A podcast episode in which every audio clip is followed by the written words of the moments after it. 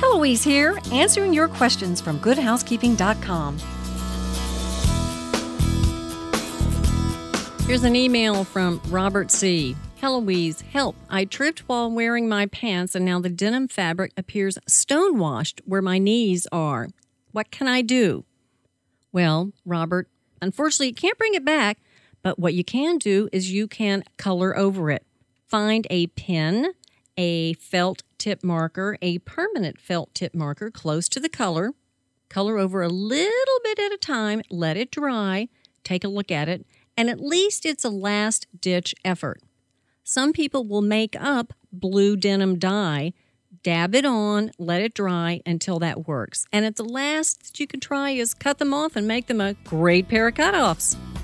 You're listening to Heloise. From my home to yours, remember to get more advice from me at goodhousekeeping.com.